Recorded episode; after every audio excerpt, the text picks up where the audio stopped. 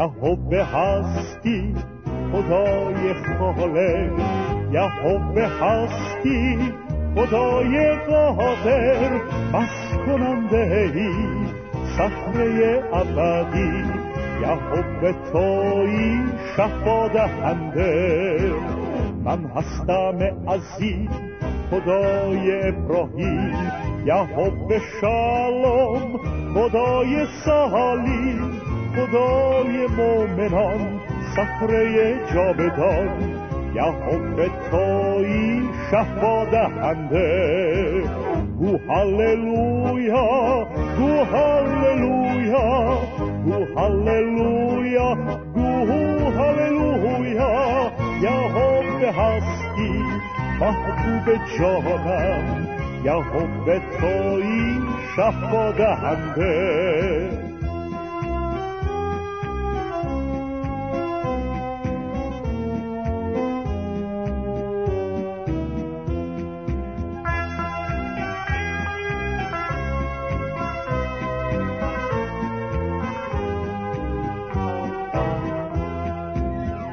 مهیا می کند یهوه را.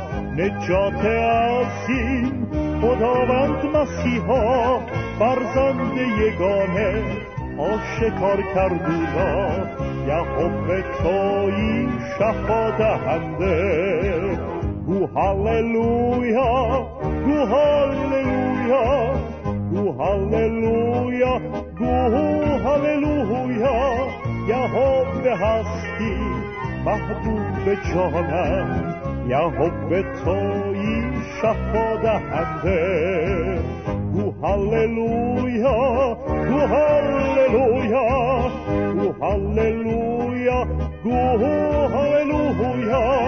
یهوه هستی محبوب جانم یهوه توی شفا دهنده. یهوه توی شفا دهنده. یهوه توی شفا دهنده.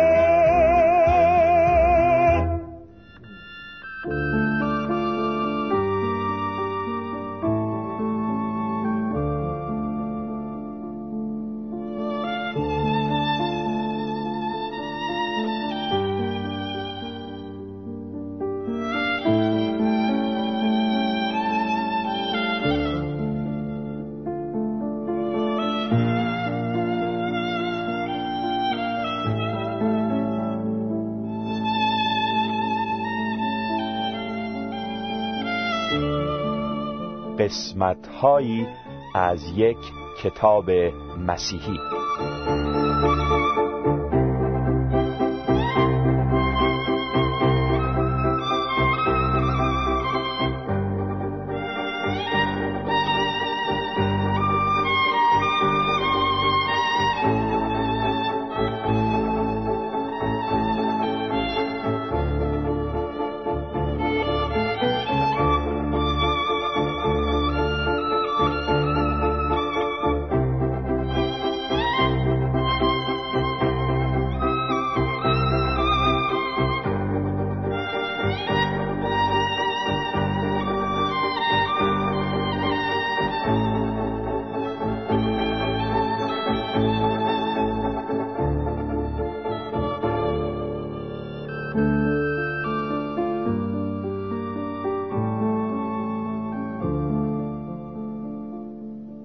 عزیزان شنونده در این سری از برنامه ها می خواهیم قسمت های از یک کتاب مسیحی را با شما در میان بگذاریم. عنوان این کتاب مفید و جالب این است ایمان به خدا در قرن بیستم. در مقدمه این کتاب نوشته شده امروز در بعضی از نقاط و محافل دنیا عقیده شیوع و رواج یافته است مبنی بر اینکه ایمان به خدا با اصول عقل و منطق و علم در تضاد می باشد. پیروان این فکر و عقیده معتقدند که یک نفر انسان صاحب تشخیص که دارای قوه عقلی و منطقی می باشد باید دیانت را کنار بگذارد و دور اندازد. آیا این عقیده و فکر اصلی است مسلم؟ اگر چنین عقیده صحیح باشد بنابراین دیانت محکوم به زوال و فناست. زیرا شخص معقول و صاحب آگاهی را هیچ چاره و گریزی نیست جز اینکه عقل و استدلال خود را در زندگی رهبر خیش قرار دهد. اتخاذ یک تصمیم قطعی در ایمان به خدا برای هر یک از افراد بشر به قدری مهم و قابل توجه است که هر فرد باید از قوه عقلی خیش کمک گرفته و در پرتو این قوه این سؤال را مورد تفکر و تأمل عمیق قرار دهد که آیا می توانم به خدا ایمان داشته باشم؟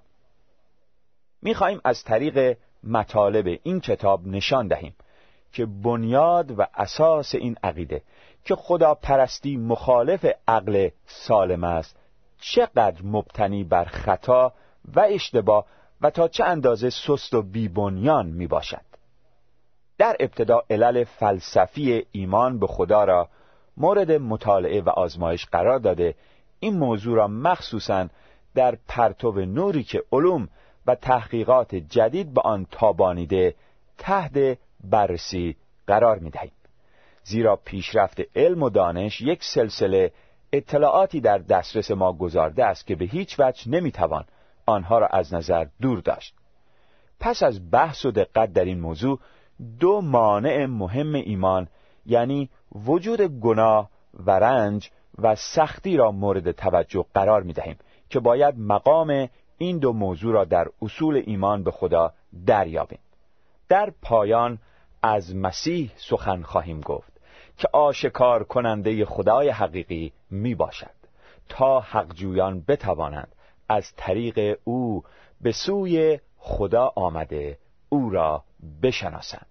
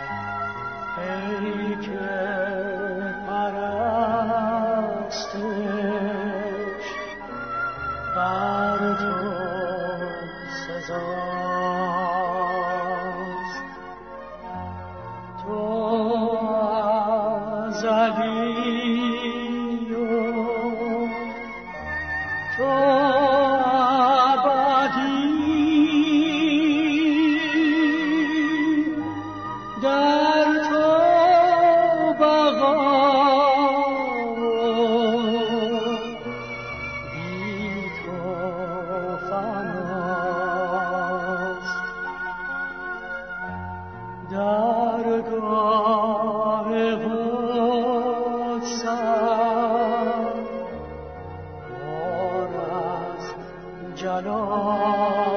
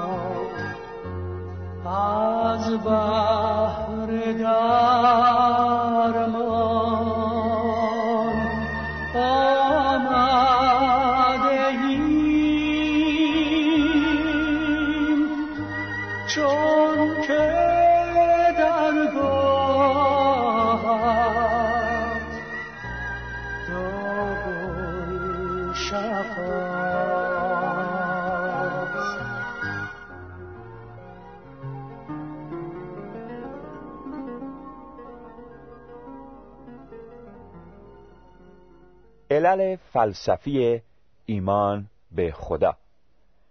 احتمال و دلیل منطقی و عقلی لازم است نه برهان قطعی و مادی. در ابتدا باید علل فلسفی و عمومی تر ایمان به خدا را مورد مطالعه قرار دهیم و در نظر داشته باشیم که علل چنین ایمانی همانند دلایلی نیست که برای اثبات یک فرضیه ریاضی مطرح می گردد.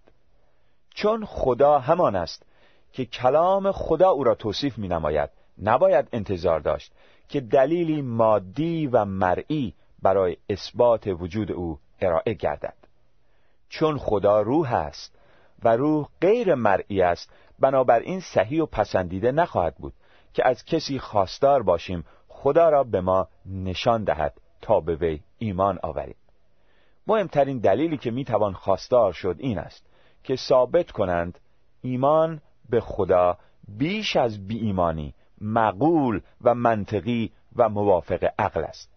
اگر همین قدر برای ما اثبات گردد که می‌توان احتمال به صحت وجود خدا داد در آن صورت وظیفه ما این است.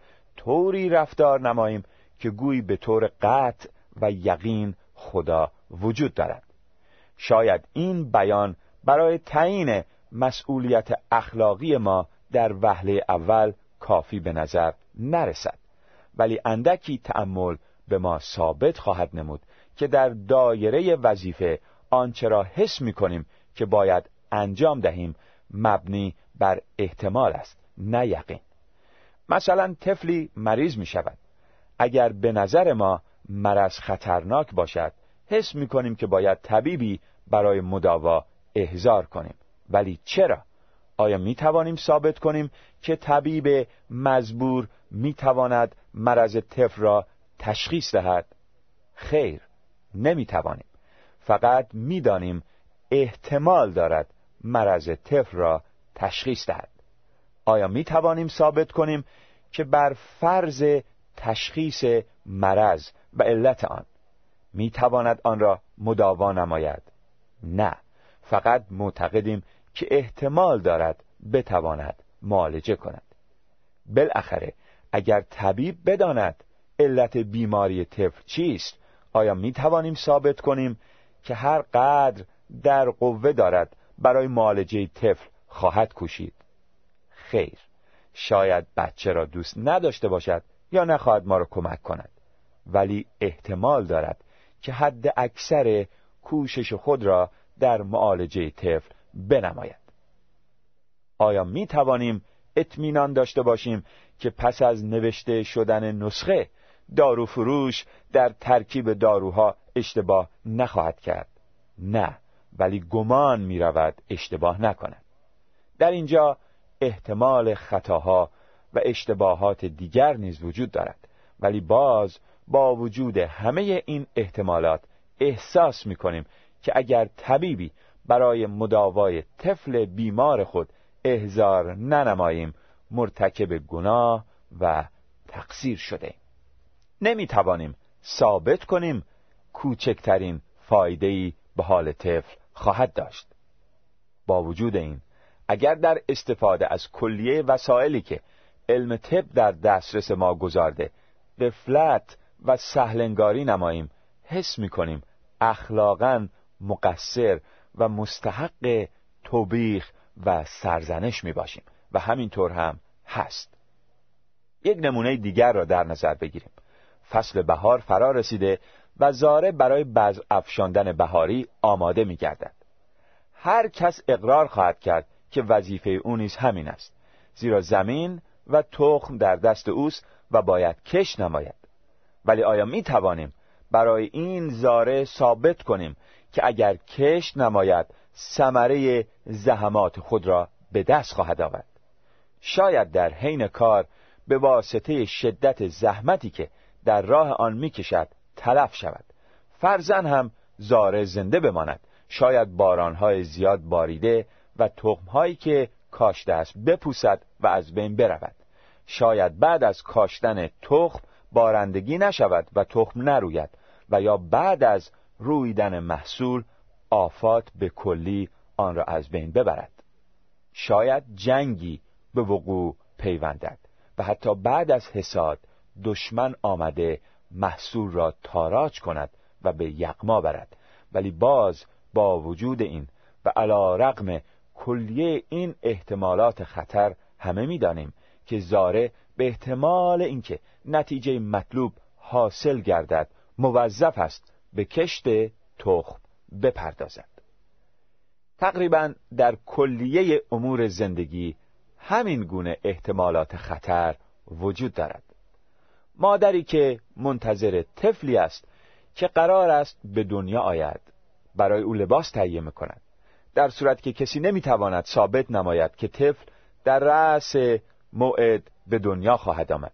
یا اینکه اگر هم تولد یابد زنده خواهد ماند.